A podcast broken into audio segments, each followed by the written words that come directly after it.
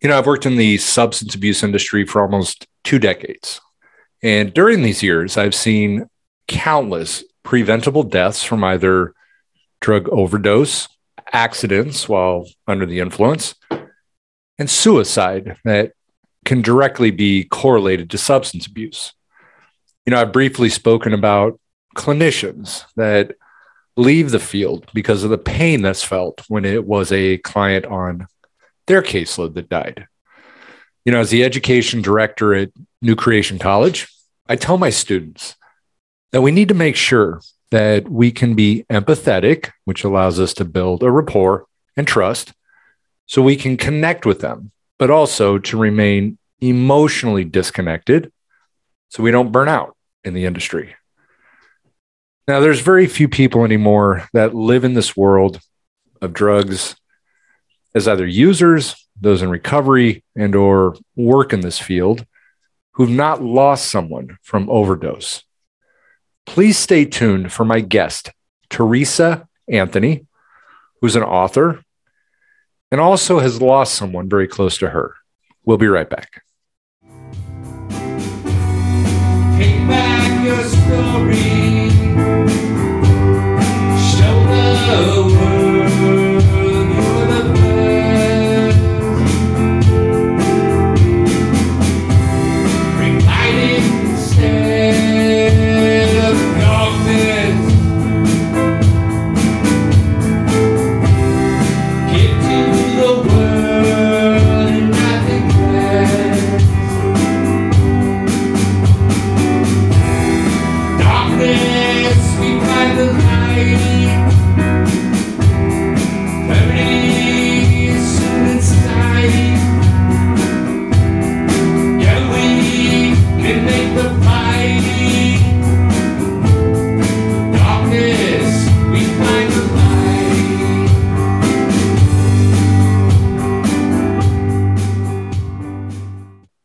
Hey, this is Eric McCoy, and thank you for tuning into High Wall Clean.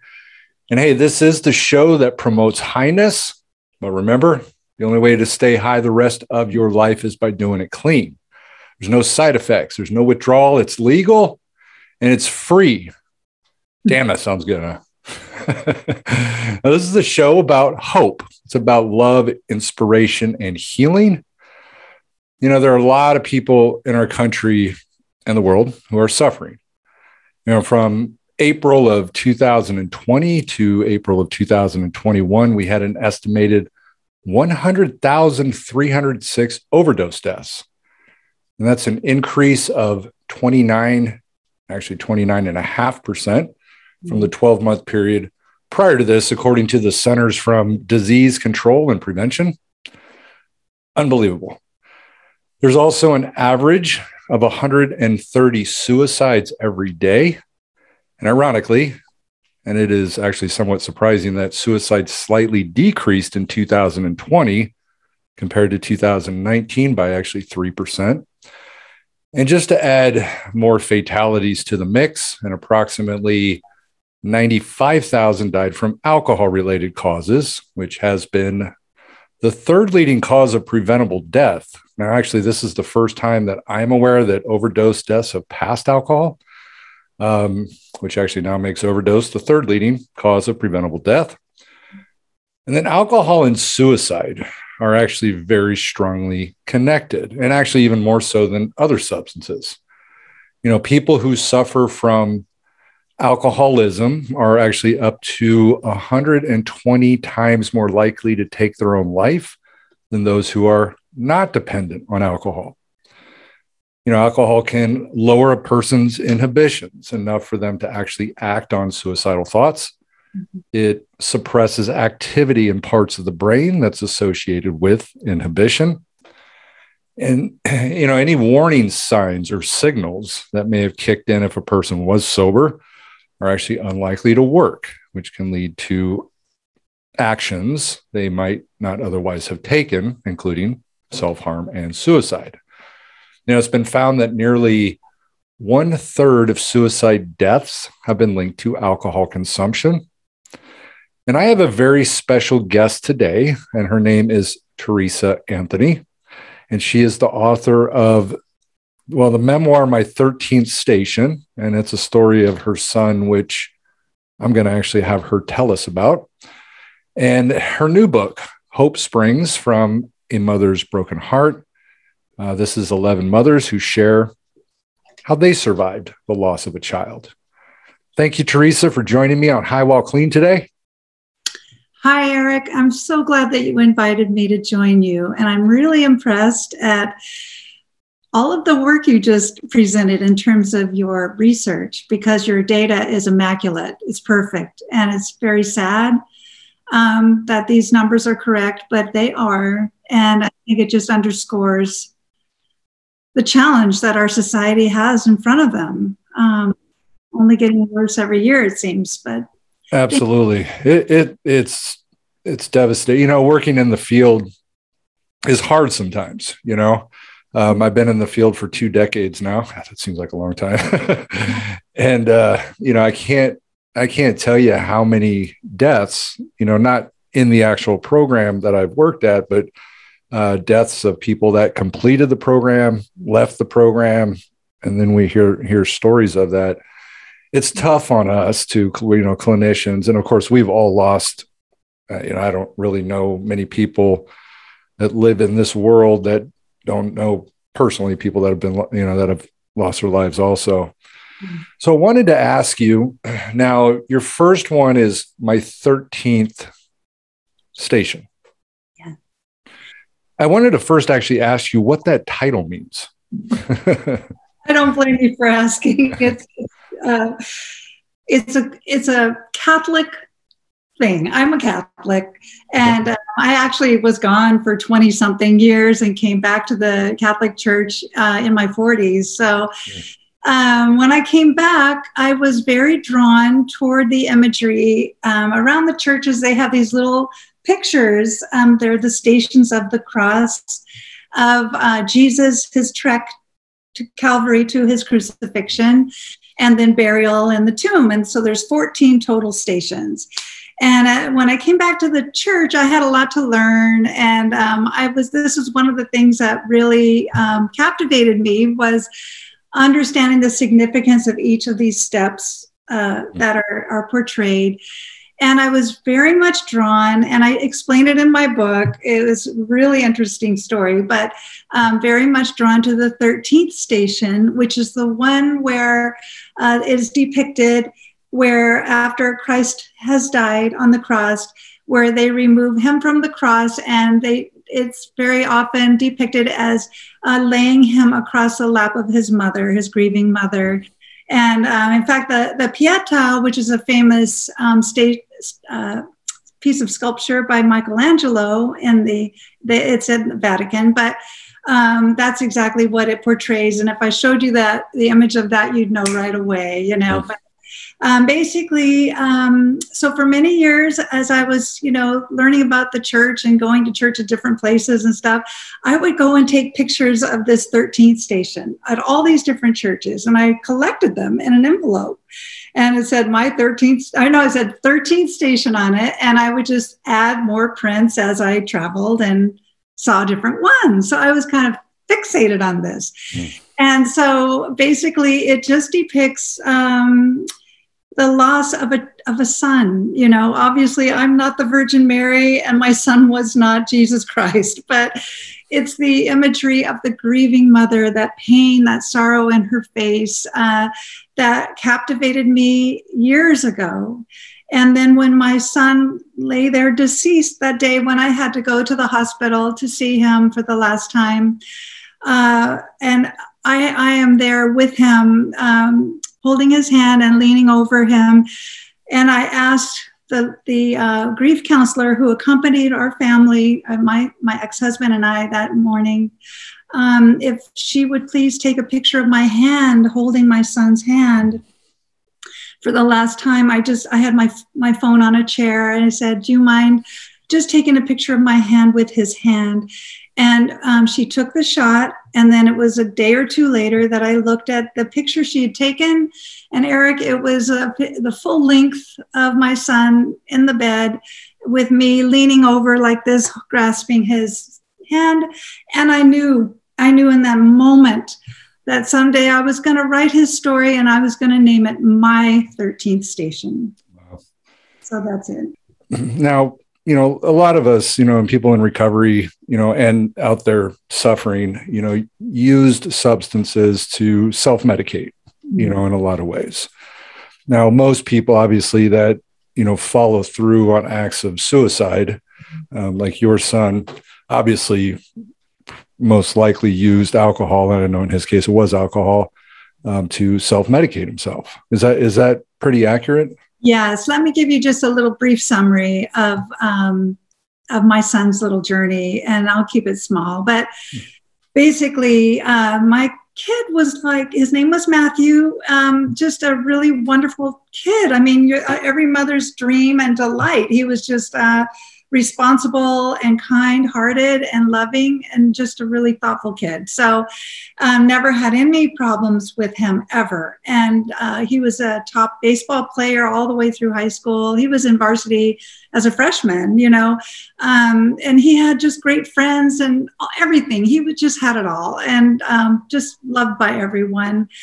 So it was when he was 18 and a half, he had just gone off to school. Um, and he started complaining. He, you know, we kept in touch the first semester there, you know, every week or so we'd connect.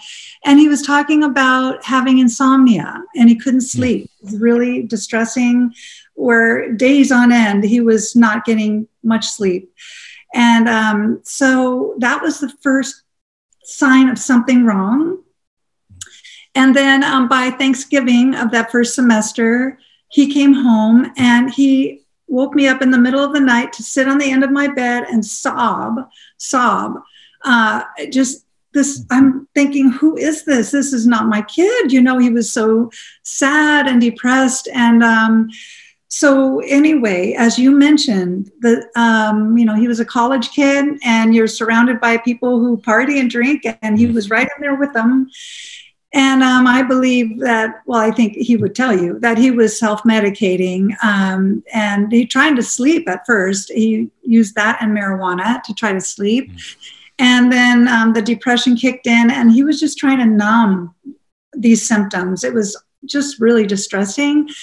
So, anyway, uh, over that period of that first year of college, it, it was when really um, it just it just started snowballing and then he came home uh, the following summer when he was 19 and said he didn't want to go back and he wanted to change his major and uh, go to fire science program which i love that idea always that's what he wanted to do when he was a kid hmm. and um, so but while he was home after being gone for a year i really saw the drinking i could see that he was had a serious hmm. problem and so um, that's how it just uh, really honestly it was only and of course you know i did all the mom stuff. I took him to the doctor to find out what's wrong with him get his blood work done. It did show liver involvement liver issues showed up mm. on the blood panel. Um, I, uh, he went to cat therapy. He only went once and he refused to go back it was just really hard and uh, so basically I got it was just tragic, you know, to watch your son, um, any any mother who has a child who uh, has such great potential, and you saw that just wasting away, and you see their life crumbling, and you just feel helpless. Like, what do I do? You know. And you, and there was none of that stuff when he was younger, huh? No, it was all at that point when he went to college freshman year of college. I'm not saying he never drank alcohol in high school. I know they did. Sure. Not but it was like the normal you know occasional party and but there was no abuse at all. Yeah but as far as depression too you didn't None. wow. Oh my gosh he was the antithesis of that. He was just like this upbeat happy guy. Um, so and my story by the way the memoir really is not it's not fo- focused only on the mental health and the uh, alcoholism, there was another element at play. And, you know, uh, I'm not sure, uh, you know, who all is in your audience, but if they, if there are some believers out there, they understand that there's such a thing as spiritual warfare. Mm-hmm. And um, the story has a very riveting kind of sub story about what was going on there. So um, it, it helps explain the connection. But anyway, so my son basically, and over the next few years, by the time he was 21 and a half, he was chemically alcohol, chemically dependent on hmm. alcohol.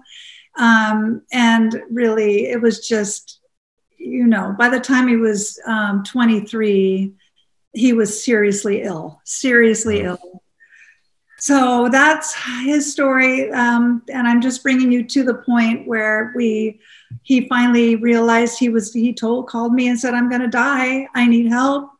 And so that is when i um, took a leave of absence from my job and went to colorado where he lived. He had a little girl at this point. Um, his marriage had broken up. He was 24 at the time and I was able to get a leave and go there and stay in his apartment and take care of his little daughter while he was in rehab. Mm. And um, the book and the My 13 Station book, the chapter 18 is my favorite one because it's that month uh, I where I chronicle that month where he was in recovery, uh, rehab, and I had such hope. It was just uh, filled with hope, you know. Um, sadly, uh, and this is this this part is really important, I think, to everyone listening. Mm-hmm. I didn't know a thing. I, I, now, I guess I should say a little bit about my background um, as a writer. I've been writing since the late 90s um, and on all sorts of diverse topics, you know, so, and for different kinds of publications. And so um, my whole focus shifted after I lost my son um, a year after I'm about to tell you this part, but um, to now I write only in the recovery and mental health fields pri- primarily. I would say 90%. percent mm hmm And I've learned so much, you know, through my son's illness and my research and writing for the last eight years in that field. What I'm about to say is critical so I did not know, as a very uninformed, naive mother who just uh, was clueless. I had to read books to learn about addiction when he was sick. I didn't know anything. So, um, Beautiful Boy was an amazing book that helped me so much. Um, the big book, you know, the uh, Alcoholics Anonymous, I read every page. Um, I had several books. I was self teaching, but I knew so little. And so they had him in for one month of rehab, and that's all we could do financially. There was no more. Uh, there were no more resources for a longer stay. Well, so when we went to go, when I uh, went to go get him that day, he discharged. They didn't give me any information other than they gave me a list of they had put him on uh, an antidepressant, and um, there were some I think uh, some contact information for AA meetings in his area and things like that. What they should have done, what they should have done is told this mother who is about to take her son back to his house not to leave him. Don't leave him right away. He's vulnerable. And the kid needed six months. He needed six months of rehab. You sure. know, you know. I didn't know. I thought, oh, he's good. He's good to go. And now he can start his life again. And, you know, and so before I left, I was there about three days, you know, and, and he got himself all arranged with an AA, a local AA uh, chapter, and he got himself scheduled for an outpatient therapy session the next week. And I'm like, cool. Okay, I've been gone a month. I need to go back to my life. And um, four days after I got home, um, my son, um, I was informed I got a phone call that Thursday evening. Thursday evening, excuse me, from a sheriff telling me, I'm so sorry, but your son, and this was, remember, this is a year before he died. So this was a first suicide attempt. My son had jumped off the fourth floor of his building. Oh, wow. And was being life flighted down to Denver to a level one trauma center. So um, devastation, just absolute devastation. And truly, that moment was the beginning of the end of his life. Um, he only lived one year after that incident, although he tried uh, valiantly to remain sober for that following year in recovery. You know, went to meetings every morning at 7 a.m. Um, just did everything he could. He had a sponsor working the steps, just wanted to, because they took everything from him. He lost his job, he lost his apartment, he lost his daughter, he lost everything. And um, talk about something that would just exacerbate depression. And here he's trying to stay sober. Um, so, where was he living then? Okay, so he came back to live in California after he recovered from all of the injuries. He we talked him to coming talked him into coming back to being uh, close by. So we had him in sober living near us. Mm. Um, my ex husband and I, we all lived within 10 minutes. Um, and so that way, because we both worked full time, we couldn't we couldn't keep an eye on him. I mean, we were so afraid he was going to do something crazy, you know. So um, sober living helped him kind of get started, and uh, but the big problem was that so I guess my point back there was that uh, our our recovery programs need to also educate the family about the monster of addiction and how it works. Mm-hmm. And and that means you don't just say here's your here's your loved one bye good luck to you you need to put things in place and um, yes i know they have to own their recovery it's theirs to have and not ours but um, in a case like this where he lived all alone he didn't have a roommate he didn't have anyone there to you know call us and say hey you know i think there's something up with matt right and uh, he needed he needed yeah. someone with him for at least a few weeks. Um, yeah, I want to tell you, you know, there's so many failures within the substance abuse industry. Mm-hmm. Did you guys have like family groups meetings when he was in the program?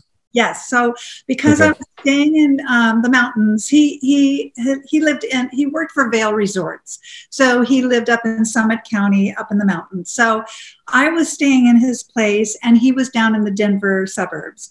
So I would three times a week drive down the mountain. I mean, two hour drive each way. I did this three times a week, so that I could participate in his recovery. Um, and so once a week out of that was a family group, which was wonderful. Um, he had they had some really excellent um, clinicians and um, you know some really wonderful exercises, things that we did worked as a group, and I think they were really helpful in this way. Um, and I, am grateful for the program. I thought was really excellent. I, I don't have complaints about that. I'm the, uh, the, but it's the it's the discharge stuff. Yeah. And and not what i wish i had said you know he really requires six months you know you might look into salvation army or somewhere that could give him a good six month block. Um, there was no recommendation or or guidance. And yeah. so was there was there um because it sounds like in his case i mean it was mental illness was the primary you know um, you know, with with the depression. Now, what year was this? Okay, so he uh, well, he died in 2013. Uh, he went into treatment uh, the year prior, the end of 2012. So, so this was really before insurance was. So you paid private? Was that the? Yes, we didn't have. You're right. It was before they started. Um, I think Obama. Um, yeah, the Obamacare, the things. Yeah, it was right on that cusp. And yeah. so, yeah, we were able to get some scholarship money, some help that way through the um, the recovery program. Um, they did offer some scholarship help, which was great, but the rest of it was privately financed, and that's you know a burden. I mean, yeah. back then it was a really uh, oh sure yeah you, you, know the this is what i this is one of the things that i hate okay about well see and nowadays it's even more interesting because now insurance does pay, but they want to cut people off you know, at, um, you know, they put like nowadays they'll, they'll go through detox and then they'll say, you know what, straight down to outpatient. Oh boy. You know, they insurance companies do not want to pay. And this is one thing that just really bothers me because, you know, clinicians, you know, as ethics, when we look at ethics, you know, our job is to always look out for the best interest of the client, right. never do harm, always do good, you know, treat everybody the same. And, and so as clinicians and especially as a counselor, you know, it, it really is their job to fight for the person. Mm-hmm. You know, if we see somebody that is, you know, is in imminent harm, right. you know, by leaving, mm-hmm. um, the the program should keep the person. I mean, honestly, that's the way I see it. You know, do too. I, I but again, they're trying to make ends meet too, and absolutely, and that's where the dilemma comes. You know, because it is a business too. I mean, obviously, you know, and so, and that, like I was saying, that's what really just bothers me so much about everything, mm-hmm. um, and I see it all the time. You know, yeah. I see it all the time that well, you know, they're not going to pay. And I get it. I mean, programs can't put everybody in for free because then there's not going to be a program. and, but, but if nothing else, tell the tell them. In this case, it was a my uh, not a minor, but a, my adult child, and um, eh, you know, and I had met with his therapist a few times, so he knew that you know he knew everything. And I don't know. I just think had they just given that little bit of uh, guidance, like, yeah. like don't leave him alone. Yeah. Yes, he has depression. Well, put him on these meds, and you know, you might want to consider staying in town for a good few weeks make sure everything's stabilized. He's, you know, he's got to take the reins. But you know, if he's going to his meetings and's got a support network set up, then then that's a good time to transition back to your home. Now, where was so? And you're right because you know when anybody leaves treatment, they should never go live alone. I mean, that's just the reality. I mean, you know, that that's the setup for failure, you know, is to, for somebody to go home alone and, and just live alone. you know, it develops into isolation, you know. And Eric, uh, the thing is, I've learned since because this is what I write about all day long now in research is even going back to your place where your furniture is still in the exact same spot and that that habit of this where I sat and drank till I passed out every night. You know that it's just it's an automatic uh, reflex. Yeah. You know, not to mention, um, you know, I mean. I, because I was staying in his house, I got rid of everything I could find with any, like even vanilla extract and the right, right. hey, you never know.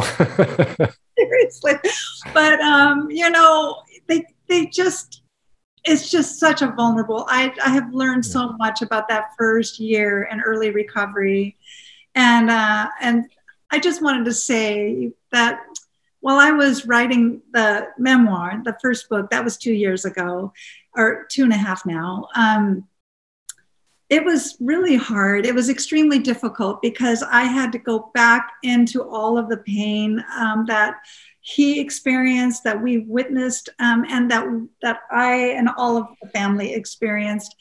But one of the most poignant things in this book, I believe, is I included in the book some of the things I found in his backpack.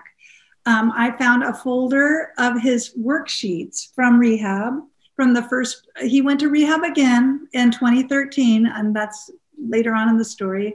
But this first one in Denver, um, you know, they, there are worksheets that they use, the therapist, and I came upon these in his backpack, and I sat there. I was in the garage, and I have all these things. I'm on the floor, sobbing, reading his answers, and I just feel like um, I, I, watched one of your interviews with another mother, and I, the point she made was so valid that until it impacts someone you love and care about, you know, it's yeah. easy to be, uh, you know, that stigma is so real. And, um, you know, people are very harsh in their judgments, um, the things mm-hmm. that they might attach to someone with a, a substance problem.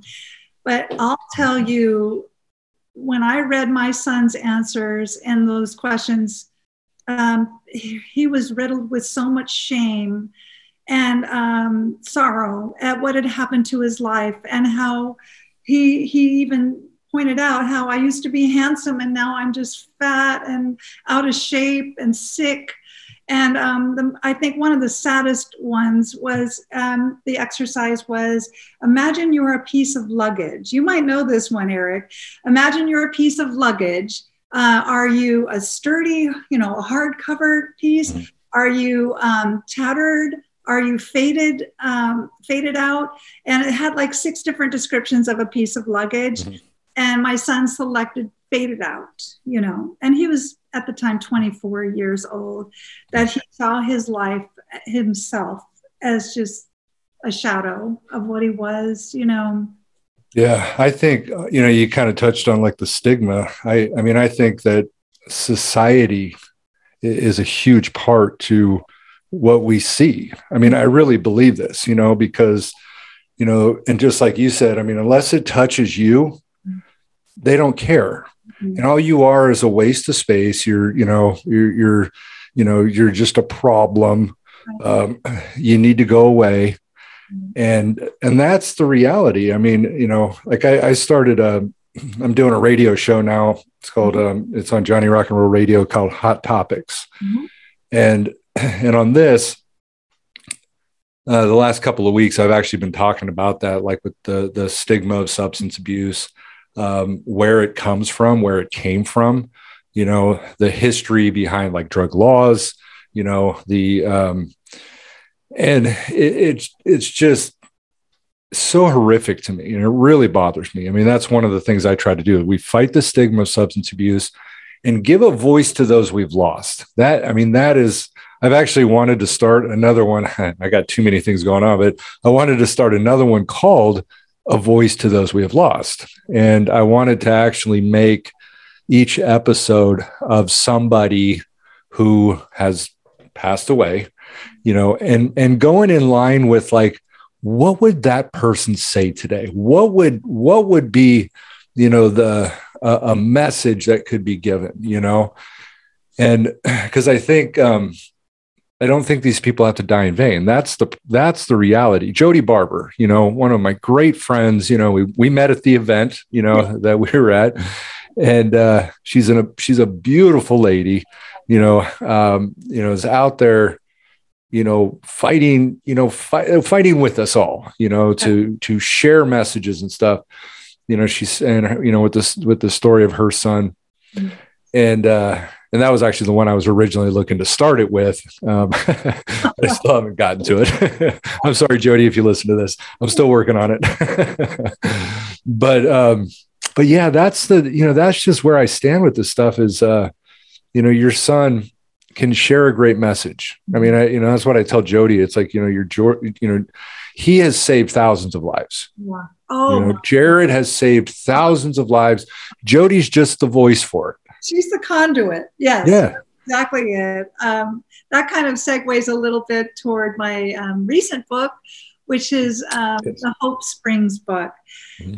And that book came out of uh, just, it just sprung out of my own head last year in January. I just really wanted a new project. I I felt uh, I don't know. I just I like that. I like to set goals for myself. It sounds like you're very similar in this way. And I decided that um, hey, I've I've at that point, um, you know, seven and a half years at that point since I had lost my son, and I've learned a lot um, about getting through something so painful and awful. And I know I'm not alone. As you said, 100,000 people lost their lives to addiction.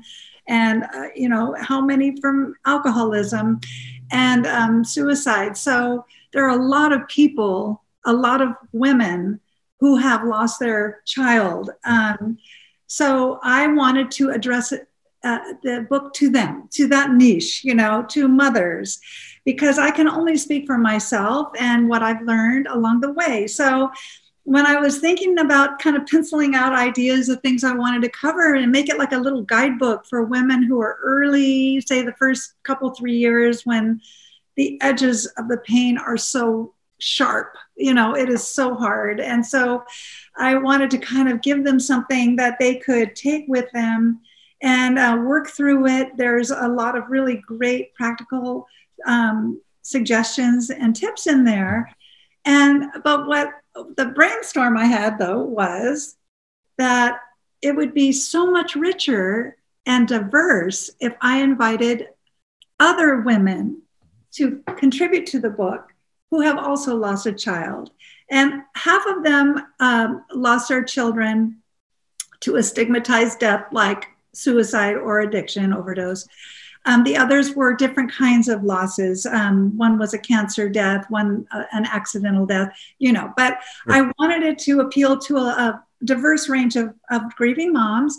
But the first person that came to my mind was Jody. Mm-hmm. So I reached out to her, and I had met her when I was a newbie. I had only been maybe a month or two into my own grief journey after losing my son when I met her. And I she was four years ahead of me in the journey with Jared's the loss of Jared. And um, I was so impressed by her. I was just blown away at what she could accomplish while being in that much pain, you know?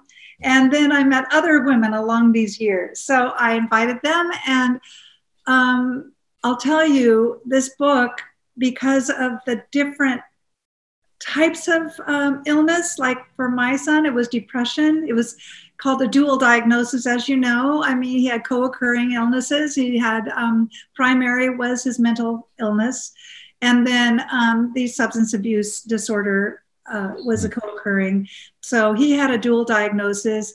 Um, some of the moms, uh, it was full on opioids, you know, um, addiction to opioids. And one mother, uh, you know, there were some that had the children, the kids had um, addiction. I mean, I, one was addiction and one was just drug abuse, but mm-hmm. um, that led to their death, you know, was responsible for their death.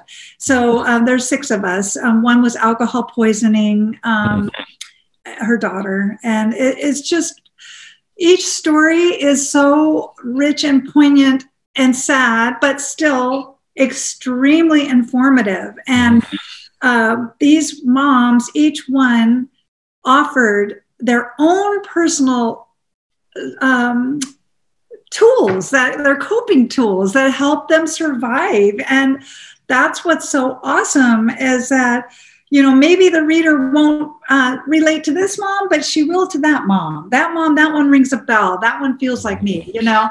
Uh, so really, from um, just, just really from the things that they read. It could be uh, books they read, Bible verses that kept them going, keeping a gratitude journal, um, you know, getting therapy, um, just ta- taking on projects, crafts, and art, and things that were kind of a, a way to kind of work the um, grief through a creative process.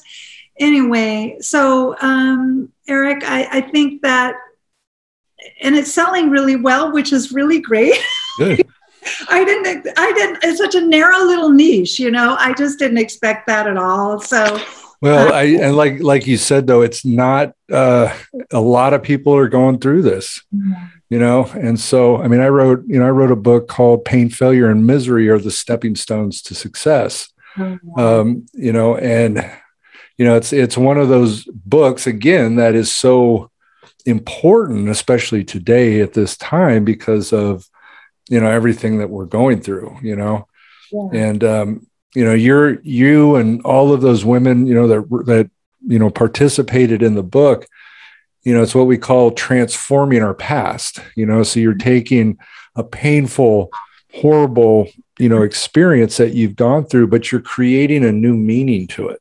That's it. And in a way honoring our child's memory you know jody with her documentaries and all of her efforts you know with the um, pol- political figures that she tries to work with mm-hmm. and the media that she tries to inform people my my efforts are more through writing every single day i produce content with my goal being i want to inform people. I want to teach people what is available. Mm-hmm. And what's really hard for me is when I learn about something, you know, when I started having to research all of this and learn to write about it, um, when I come upon something that I know would have helped my son, or I think it could have helped my son, but it just came too late, like naltrexone, for example. Like, you know, that's something that he never uh, tried. And, um, you know, medication assistant assisted treatment. Um, and also uh, for his depression, there's brain stimulation techniques like TMS that are really helping mm. People with depression. And that was something that we had no clue about. And, but if I can tell people about that now, that their child is still breathing and there's still hope, mm-hmm. um, that's my way of honoring my son. Yeah. You know? Absolutely. I mean, it, you know, and, and again, with te- you know, with things moving forward too, you're getting more medications, different things, you know, that weren't available even back when you know your son had gone through that. So there's consistent. I'm a huge fan of harm reduction. Mm-hmm. You know, I, I, firmly believe in it.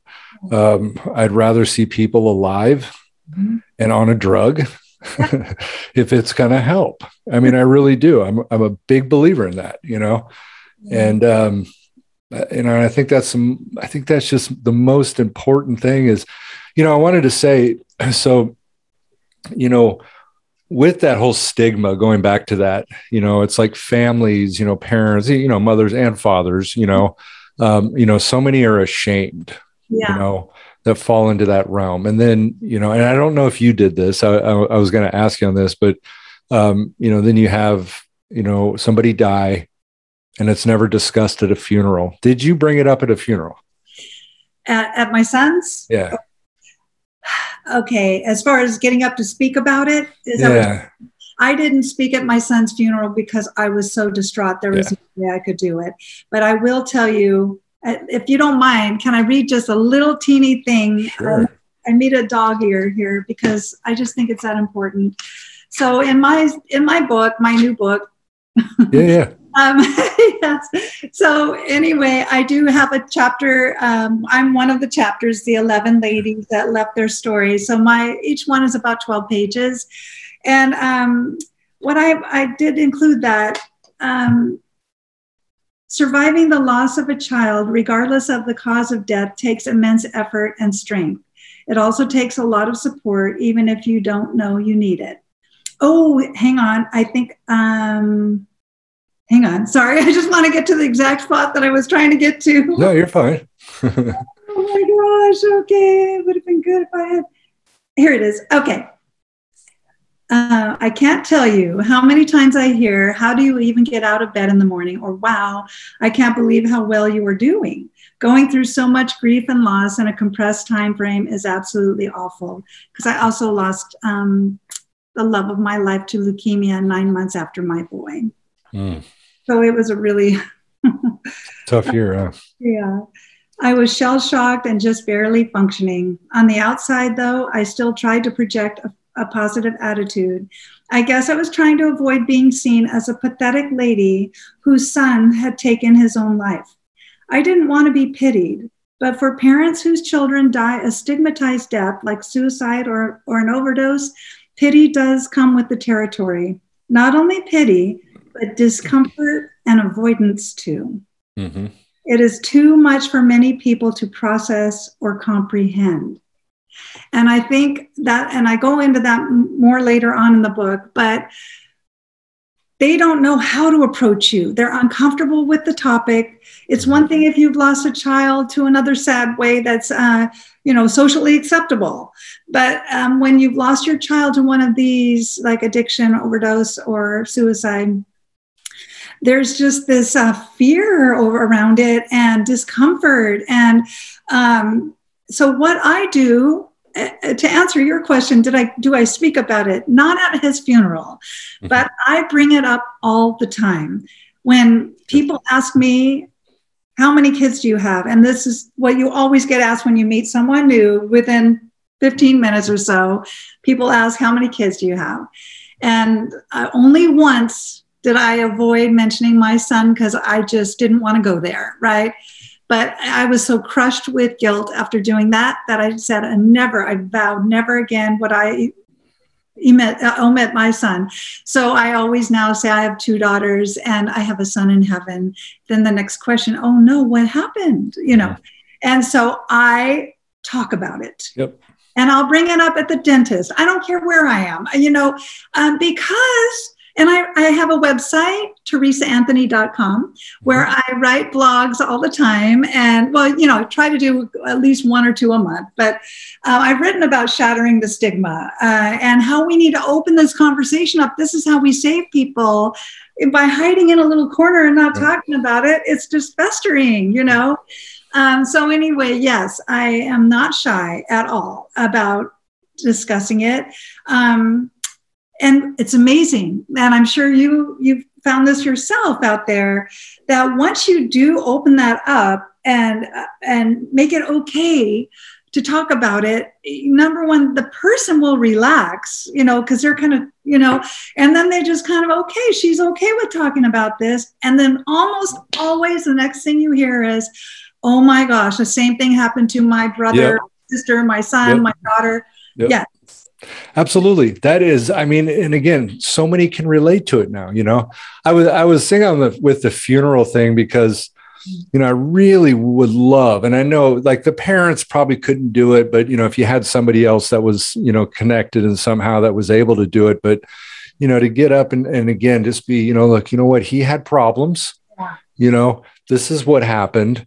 So it is talked about even in that aspect because I don't see it as a shameful thing. I don't see it as, you know, it was somebody that was hurting. Yeah. You know, it was somebody that, you know, um, you know, was, I mean, struggling drastically. And why would we want to suppress that? Let's, let's thankfully the priest who did the funeral did. He, he did. Okay. And um, he didn't mince words. I mean, he, he talked very clearly to, and it was, you know, so it was discussed there then. Yes, just not by me. I couldn't. Yeah. No, and I, I no, hundred percent. I, I, you know, but that's the that's like if somebody else did it, that's perfect. Because everybody, you know? there are four hundred people in the room, right? Four hundred people, captive audience, and this casket with my son inside mm-hmm. of it, right there in the center.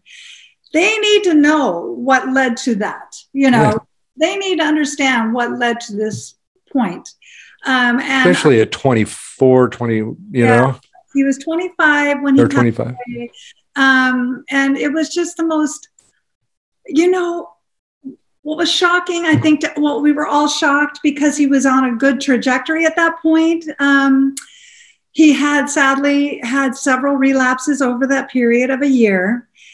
And every time, oh, Eric, gosh, you know, it's the most tragic thing to witness. Um, not only from my point of view, just just it crushes you every time. But uh, he was riddled with so much shame and guilt every single time, and and every time he did, it would be one day he'd fall off for one day, but he'd become obliter- obliterated, mm-hmm. and uh, I mean nearly poisoning himself. That's how bad, you know. Um, and just he would sob, and there was so much despair, and it kept getting worse and worse and worse. And he'd lo- lose a job over it or whatever. And then you know the hole got digger, the hole got deeper, and um, so anyway, it was just really sh- shocking because he was on a good trajectory at that point. He was on uh, seeing his friends, you know, out uh, hitting baseballs with his old baseball friends and playing tennis and really uh, seeing his dad and, and just super. And his daughter was coming to see him in nine days, you know. Um, so for that to happen that day, it was so like cognitive dissonance. I couldn't, nobody could grasp it, you know. And then after a few days had passed, I realized, oh my gosh, the men and his group at the uh, sunrise, know, whatever it's called, the 7 a.m. Uh, AA meeting, um, there was a wonderful group of men who were in their 50s who took my son under their wing. And he went every morning, and they were just the most wonderful people. And, you know, for a year, right? And I thought, oh my gosh, you're probably wondering where he is. So, I think it was four days after Matt died, I went to the meeting that morning at seven in the morning and I, I saw who was leading the meeting. I introduced myself and I shared with him that we'd lost him and um, that he had taken his life. And uh, oh my gosh, the outpouring from that group. They got up one after another and came and embraced me. And they were so amazing. It was it was very touching. Yeah. And then about a week later, I got a letter from one of the men, and they and I actually put uh, two paragraphs or so in the book, the memoir, um, about what he wrote about my son and how he had tried more than anyone he'd ever known to succeed in recovery that he'd never seen anyone try that hard you know yeah i'll tell you and I, I you know in listening to the story in sense is that you know there's there's a huge ambivalent nature to addiction. You know we all go through this. You know meth was my uh-huh. thing that almost killed me. Um, but i had alcohol problems too and i mean i was one that you know at some point in time in my life i found problems with everything. But you know i I can almost imagine, you know, with him that, you know, he, he goes through these days of like, yeah, recovery's great. I'm fighting for this. I'm going to do this. And, you know, and then you wake up another, the next day and it's like the way our brains work, you know, that it's like, I don't know why I'm doing this. Why am I doing this now? You know? And I can almost just imagine it that, you know, then he drinks. Yeah. You know, that reduces those inhibitions, like I was saying. Yes. All of a sudden, fear goes away, you know, and then it becomes easy to do you know? And um, Eric, this is the thing that's so intriguing about the story and i'm i'm not just trying to hawk the book. I i just really believe in the message of this book and the mm-hmm. spiritual element of it. And uh, i believe you know that he was buying into the lies of the devil basically that the devil told him he's worthless just give it up mm-hmm. you know save them all this uh, misery he wrote a letter and left it for us and basically saying you're better off without me you know and so yes, it is a mind thing. Uh, whatever's influencing the mind, whether it's the mental health issue, the a demon attached, whatever it is, hmm. um, it's very powerful and can overcome someone in an instant. And I remember one day talking with him. We'd go on hikes together when he was in recovery that year. And we had the most beautiful conversations on these hikes, you know. But I asked him one day, I go, you know, when you feel tempted, because he'd relapsed, you know, two or three times at that point, when you feel the temptation, the craving overwhelm you, why aren't you reaching out? Why don't you take that moment to, to tell us, you know, tell someone, your sponsor, me? And he said, because it's the last thing you want to do. You don't mm-hmm. want anybody to stop you. You don't want someone to get in the way of it, you know. The other thing my son, and I included it, taught me was uh, he said, if you want to understand um, what it feels to deal with these cravings, imagine this. He said, imagine you're in the desert and you're walking for days and you're completely dehydrated mm-hmm. and you're going to die if you don't get something to drink. And you come upon a little pond and all of a sudden it's like, oh my gosh, and you can't stop drinking the water. You drink, drink, drink, drink, drink. He said, that's what it feels like. Like you can't get enough. You can't get enough. It's like the sustaining thing, you know? So uh, he was trying to explain it in, in terms that I could grasp, you know? In other words, in my rational mind, oh, if you feel the cravings, just pick up the phone, you know? But he was trying to tell me that it's way harder than that you know the craving cravings are the true suffering of the addict yeah. you know? I had so i had 11 years clean and um, you know originally my my sobriety date was january 4th of 2002 january 13th i relapsed after having 11 years. And during those 11 years you know i'd been you know counselor program director clinical director owned a program you know? So it's like you know like every we should know right? And uh you know it's one of those things i lost my passion is really what it came down to made a couple stupid decisions. You know i was i refer to meth for instance you know the name we always called it was shit you know which is kind of a great name for it.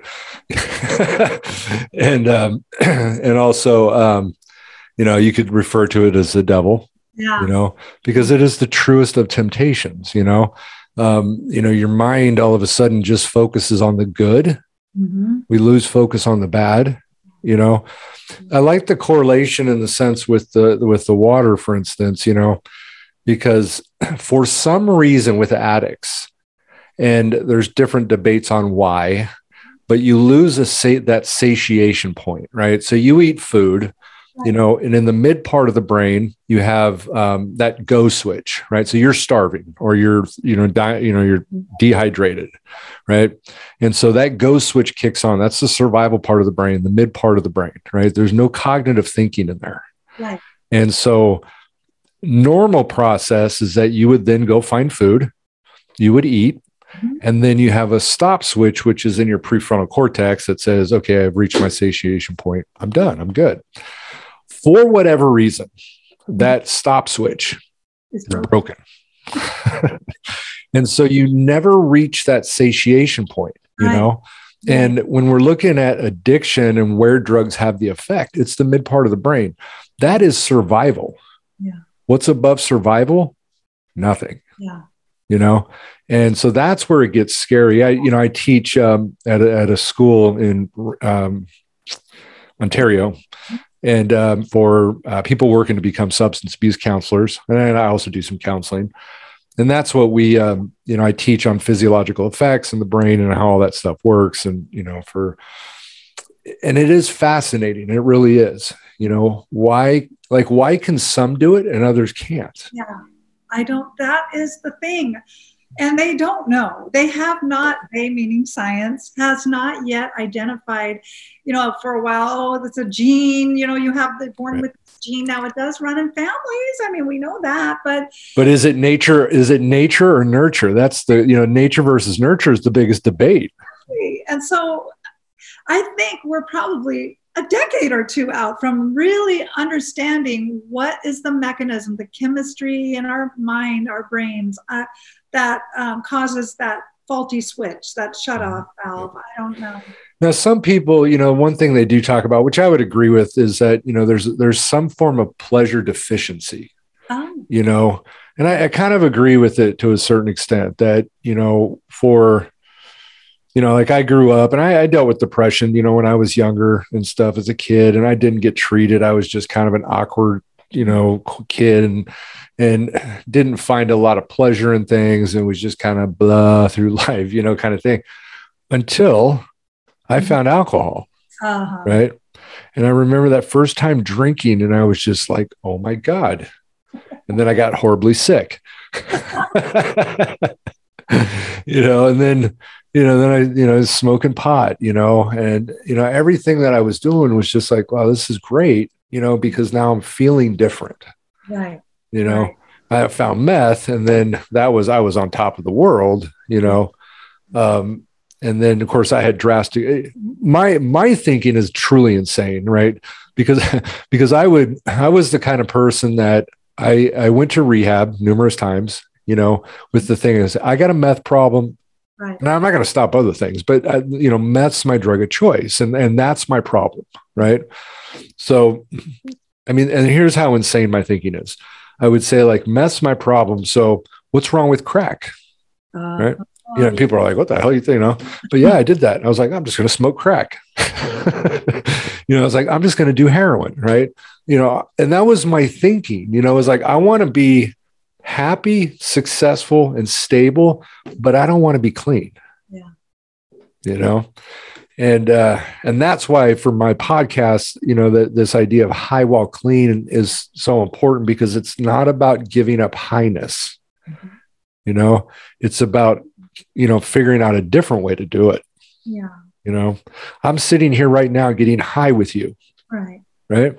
And it's and it because it's that dopamine. It's the same thing. I feel pleasure you know in communication. I feel pleasure in teaching. I feel pleasure in you know various different you know zip lining or you know and uh and, and like i said in the very beginning there's no side effects right it's legal so i'm not going to go to jail for it.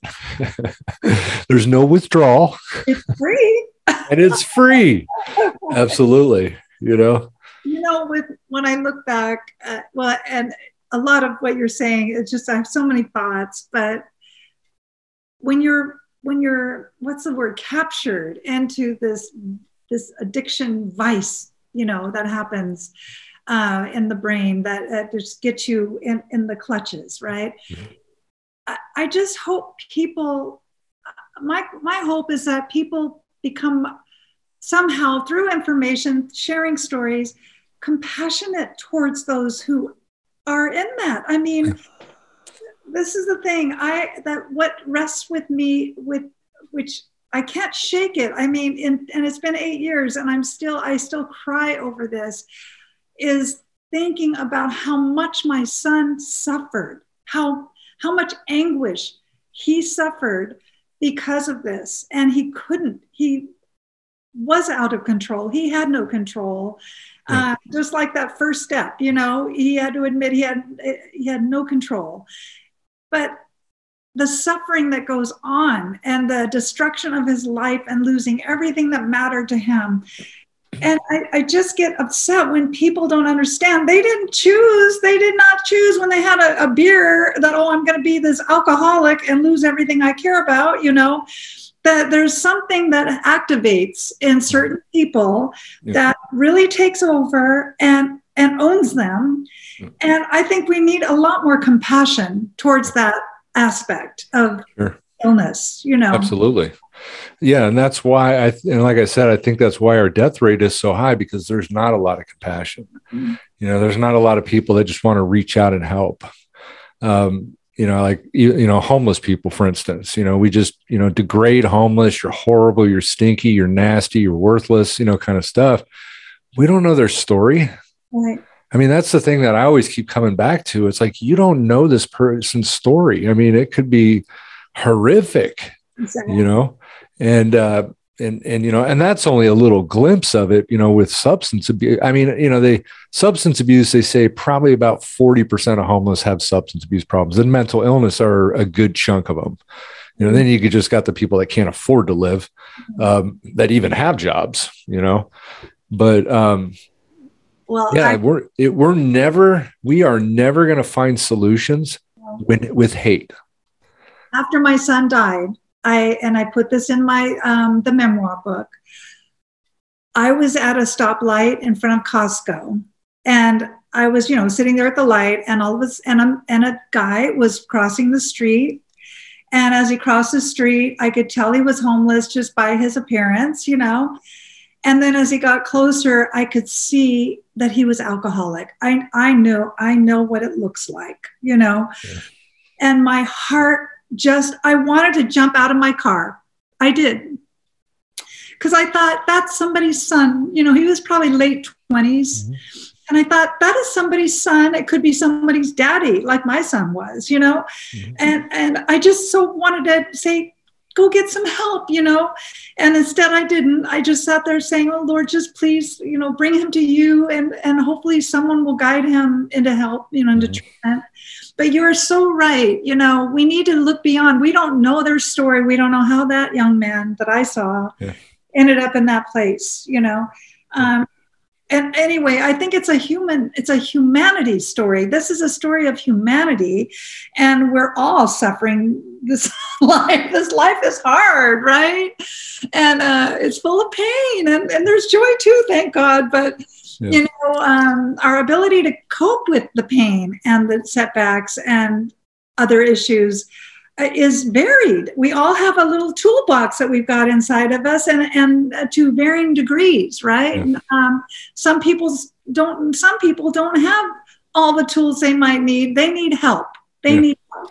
I mean, everybody has problems, you know, and everybody finds the solution that that works for them at first. It doesn't, you know, obviously, you know, your son for for drinking, you know, he he found alcohol and it worked I mean, and that's the reality. At, at some point in time, it worked for him, you know, and he was like, well, this is great. It's solving whatever I'm feeling. I'm feeling wonderful. I'm not, you know, and there was the solution, right?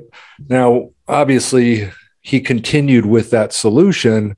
And then eventually it stops working. And then eventually it becomes your worst enemy, you know, which is basically what happened. But it's interesting to me because everybody has that, you know, like workaholics, for instance, right? Workaholics lose families. They, you know, they give up, you know, normal events they would normal, all the symptoms that people experience with substance abuse. Uh, workaholics have except one, they don't have tissue dependency, right? But we encourage that. We're like, hey, go, good job. You know, oh, you're financial, you know, supportive. But here's the cool part, okay? Is that, and I tell clients this when I work with them, I, I tell them that you guys are the luckiest people in the world, right? And I believe this because they get an opportunity to work on things that other people don't. I mean, think about this. How many people sit down and go, I'm going to work on my self esteem today? You know? and I, I, do that with clients. I mean, I, you know, I'll sit down with them and we'll work on exercises, things to improve your self esteem. Nobody else does that. You know, these people actually have an opportunity to become healthier, stronger, better than other people that have never been through it. True. Because pain, you know, pain is the more pain we have, the more lessons we have. You, for instance, have experienced a lot of pain, right? Because of your pain, you have stood up, right? And you have done something to help other people. And that's the beautiful part, you know, because not everybody does this. Mm-hmm. You know, that's the beautiful part about you and what you're doing, you know, is that you have had, you've dealt with the situation, you know, with your child, which is painful, horribly painful. And then, you know, now you're at a place where you're standing up, you're reaching out, and you're trying to help people. Sadly, it would be wonderful if we would have these huge advocates without having to have gone through that. Yes, that's true. But it doesn't happen. No, it, you know, because people don't care until it hits them. And then you have that impulse, you know, you want to help someone with that pain, you know. Yep.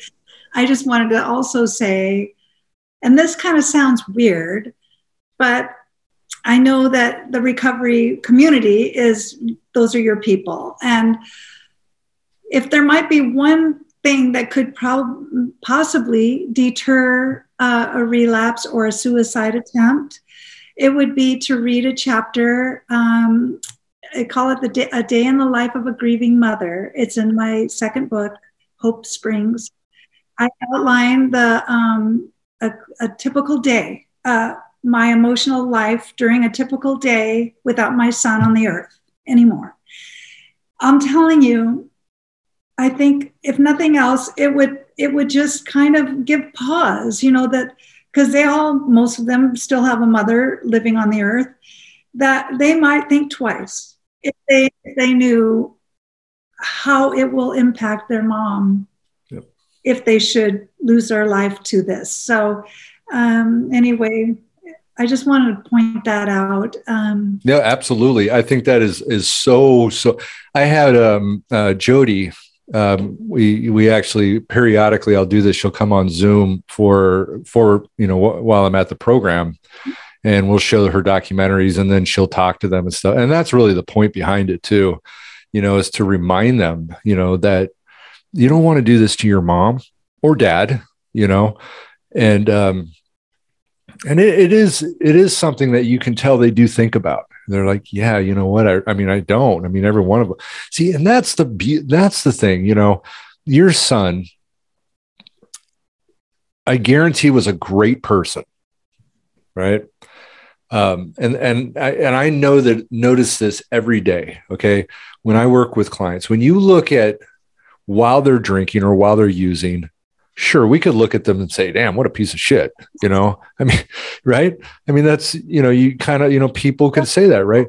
But here's the thing though. When when we get clean and people find themselves and who they really are i find people that have substance abuse problems to be some of the most beautiful people out there.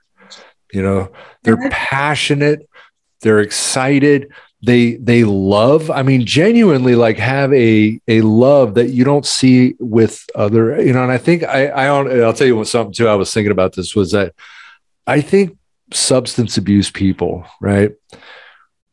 We have we're probably more emotionally honest than other people right? But that creates problems you know because most of us don't like emotions. right? but I do believe though, because I mean, I see this and, and so many people, you know, this just like there's a passion and there's excitement and there's such amazingly good, caring, loving people. When I was in, someone suggested to me when I was suffering so much when my son was heavily alcoholic and I was freaking out. Like I just was sick every day because I couldn't do a thing. They said, You need to go to an Al Anon meeting, go find an Al Anon group. And so I went, online, type it in, da da da, find this meeting, go to the meeting. I show up, I go and take a little seat in the back uh, of the room, and the meeting ensues. And I realize I'm at an AA meeting. Okay. I mixed up on the time and I realized I was at an AA meeting. Okay. So, Eric, everything you just said is 100%. I was yeah. so impressed. And so I wasn't going to get up and leave. It would have been really rude. So I am so grateful that I stayed. And then I did go to a couple of AA meetings with my son also later. But, um, I was so um, impressed with the honest, just uh, bare honesty uh, that people would present their stories. And there was such, uh, like you said, there's this thread, there's a, a sensitivity. I don't know, maybe that's. Yeah. Part of the vulnerability of becoming addict addicts um, is this sensitive nature, you yeah. know, because my son had that totally. Um, so but anyway i was just like blown away the integrity i saw um, just the honesty. Uh, it was it was wonderful. And yeah. and really all i think i went to a total of three or four meetings altogether aa meetings. And it was the same and one was in colorado. It didn't matter where. It was always that experience where yeah. the honest um, and you're right i'm sure that you know that level of honesty could could bite you, you know, if it's um, expressed in the wrong time or place or whatever. But uh, I think it's a beautiful quality. Um, and I think you're right because I think, um, I, and I, that's something I do see is a lot of sensitivity. You know, I was when I was younger, I was very sensitive. You know, overly sensitive, and I and and you know so many and that's what i actually teach clients is to stop being so sensitive. I talk about that all the time you know? It's time to move away from being sensitive. It's it's about the time to stop giving a fuck what other people think about you. You know? I mean honestly I, I because you know part of you know part of the healing i think is really about the person figuring out who they are. Being you you know? Drop all the baggage you know let go of all this stuff. What you see is what you get. You know and i and i think that is such an important thing for people to get to because that it's something i worked on with myself. I worked on this so hard you know finding me figuring out who i am you know um, and and then being me. What you see is what you get you know and i don't care what you think actually really freeing if you can ever get there. You know, it's very freeing. It, it really is. And that's the thing I, you know, like, and again, I just, you know, like with your son and, and, you know, other people that have, you know, I guarantee your son was a beautiful person, you know. Um, so let me ask you as we're coming to the end here, I want to, I wanted to ask this question. And I was, you know, when I'm, when I was thinking about the, you know, the other thing that I wanted to work on was, you know, um, a voice to those we have lost. What is something, and I know everybody has this, when you think of your son back before the substance abuse, back when he was a kid, when he was young, what is the thing that sticks in your head? What is a saying that he used to say that pops in your head? Or, or anything that really kind of radiates with you? Can you think of anything? As far as a saying, um, not really, not really a saying okay. or anything. Uh, it was more of a of, of who he was and how he how he moved through life all the way through until the end even mm-hmm. as an addict he still had this okay. there was this gentle kind thoughtful nature uh, how he treated everyone um, just this beautiful kind heart and that's what i will always remember about my son yeah. and maybe he didn't use a particular saying but he just exuded mm-hmm. kindness. So, yeah, no, that's great. You know, that, uh, like I was saying, that's kind of the thing that really I, have thought about for a long time is we want to, I want to, I want people to hear the, that, you know, these aren't bad people. These mm-hmm. are good people. These are loving people. These are people, just like you said, is what I see across the board in general. You know, I mean, you've got your exceptions, but but the truth is is i don't think there really is because i think the people that we think are exceptions i don't think they're them. I don't think they're being who they are you know? And i think i that's you know because i like when i work with clients i see this. You get some of the clients you're like oh my god i can't stand this guy you know? You know we don't say that of course. But but I start to realize though, you know, and I really kind of look at them and I'm always that person that like, how can I get to this person? That's what I always think about. How can I get to this person? And when I start looking a little bit deeper, I start realizing that they're not being themselves because there's a, you'll see like glimpses where they're genuine, they're different a little bit. And then they quickly resort back to, being that behavior that we don't like, you know? And so again, it's about separating behavior from the person. but it also goes back to your point about that you made earlier about finding your way to you, finding your way to that honest, authentic you, yep. and living that. Yep. And um, and while they're in treatment, um, working with you, they haven't gotten there yet. You know, no. That's some and well, the good thing about the one thing I do like is that um, I actually work at the outpatient, right? I'm not currently working in the resident because I also have the school, you know, which is in the same place. But uh, I get to work with the outpatient, outpatient, which I like because they're a little more further down, you know. but uh, but they're still in that same place. They're not there yet. You know, they still have a long ways to go. And I and I agree with you when you said that, you know, like any short term treatment for like residential for somebody is absurd. You know, it's a complete waste, really. Yeah, I think. I mean, I honestly think like six months. You know, I mean, I really that's the way I see it. Is like you know these people need, you know, and I was fortunate in 2000 and um, 2002 that I got arrested. I know it sounds crazy, right? And I actually got arrested four times in six months in 2001. and so I was looking actually at 15 years in prison, you wow. know. But and luckily that didn't happen. But um, I did do time. You know, I did have to do time. Mm-hmm. Um, but part of my sentence was a six months residential after I got out of custody. Right. So I had about almost a year near clean when I got out of custody, and then I had six months in a residential program. So I had a year and a half basically after I got done with the residential program.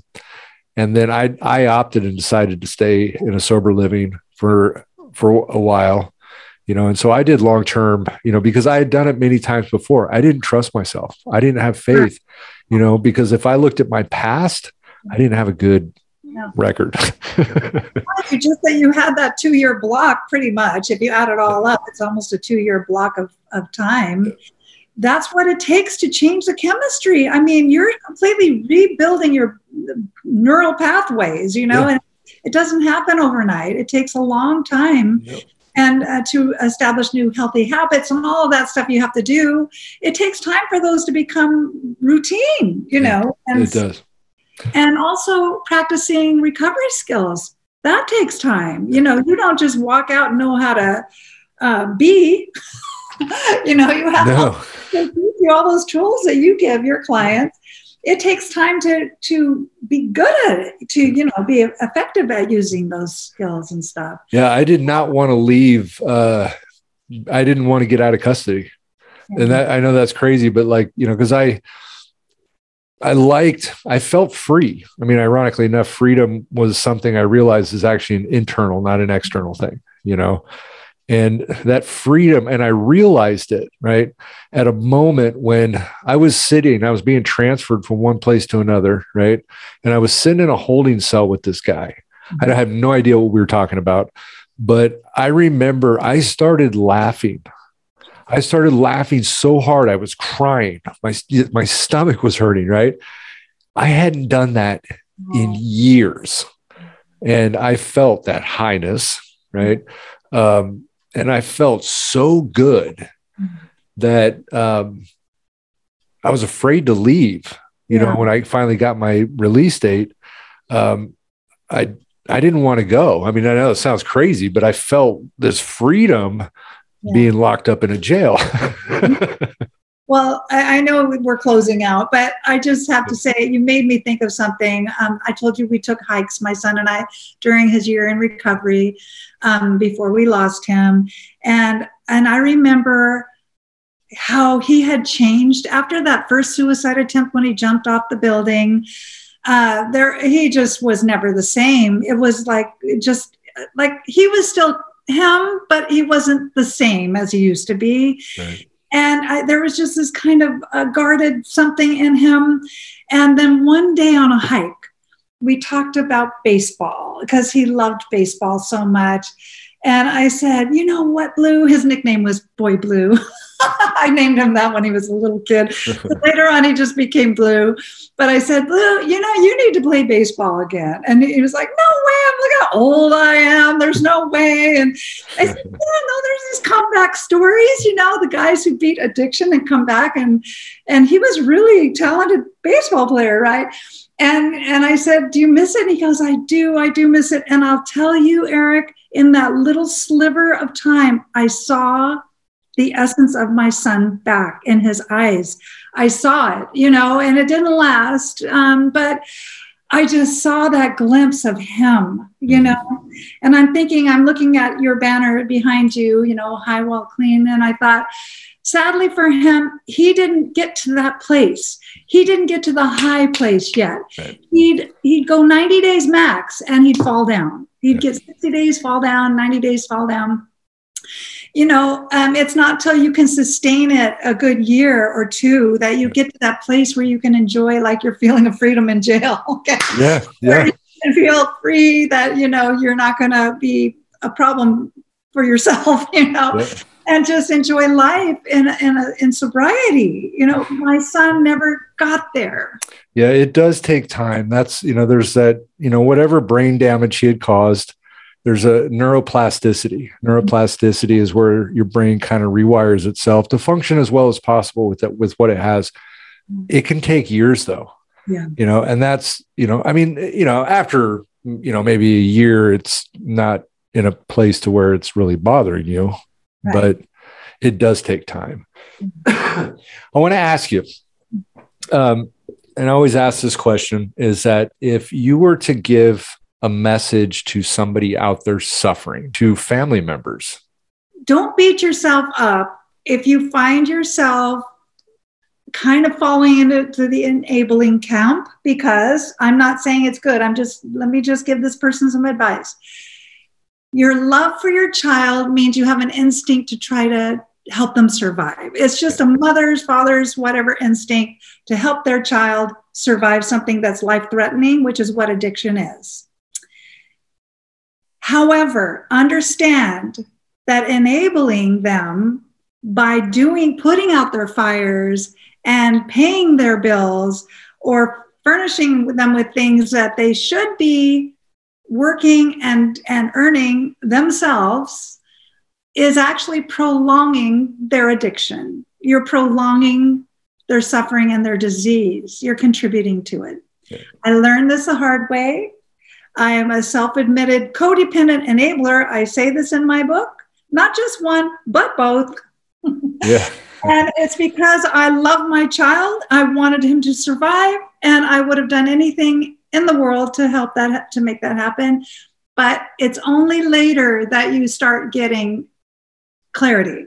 Yeah. And so I would tell somebody whose child is currently suffering to keep that in mind to allow them to do for themselves what they can do.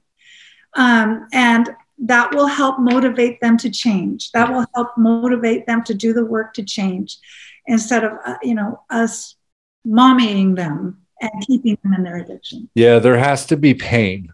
Yes. You know, pain is what will, you know, push people to sometimes do the right thing, you know. Right. Okay, so everybody check out her book. Um, where can they get it? Okay, I sell both books on Amazon and Barnes and Noble and Apple. Apple is only the ebook version. Um, I think my books are best held in your hand and read this way because they're very intimate and I, I, but some people love their e-readers, so that's cool. Um, also, I do have a website, so it's Theresa Anthony. Theresa has an H, theresaanthony.com, and um, it's not like I sell anything on there. I do have a lot of really good, though informative um, blogs I write that um, cover all the topics, not only the topics of you know someone suffering from addiction, mental health issues, uh, but also from a grieving um, a grief journey standpoint too. So um, there's a lot of really good uh, content on my site on my website. So very good. You. Thank you for having me. Absolutely, I'm so glad uh, that we did this. Hey, I want to really thank everybody for listening. Uh, check out our other shows at highwallclean.org. You can also get into uh, Walk a Mile in My Shoes, which is our other podcast with Lona Curie. And um, and again, I want to thank everybody for tuning in. Keep getting high, right? But let's do it clean. I'll see you. Thanks.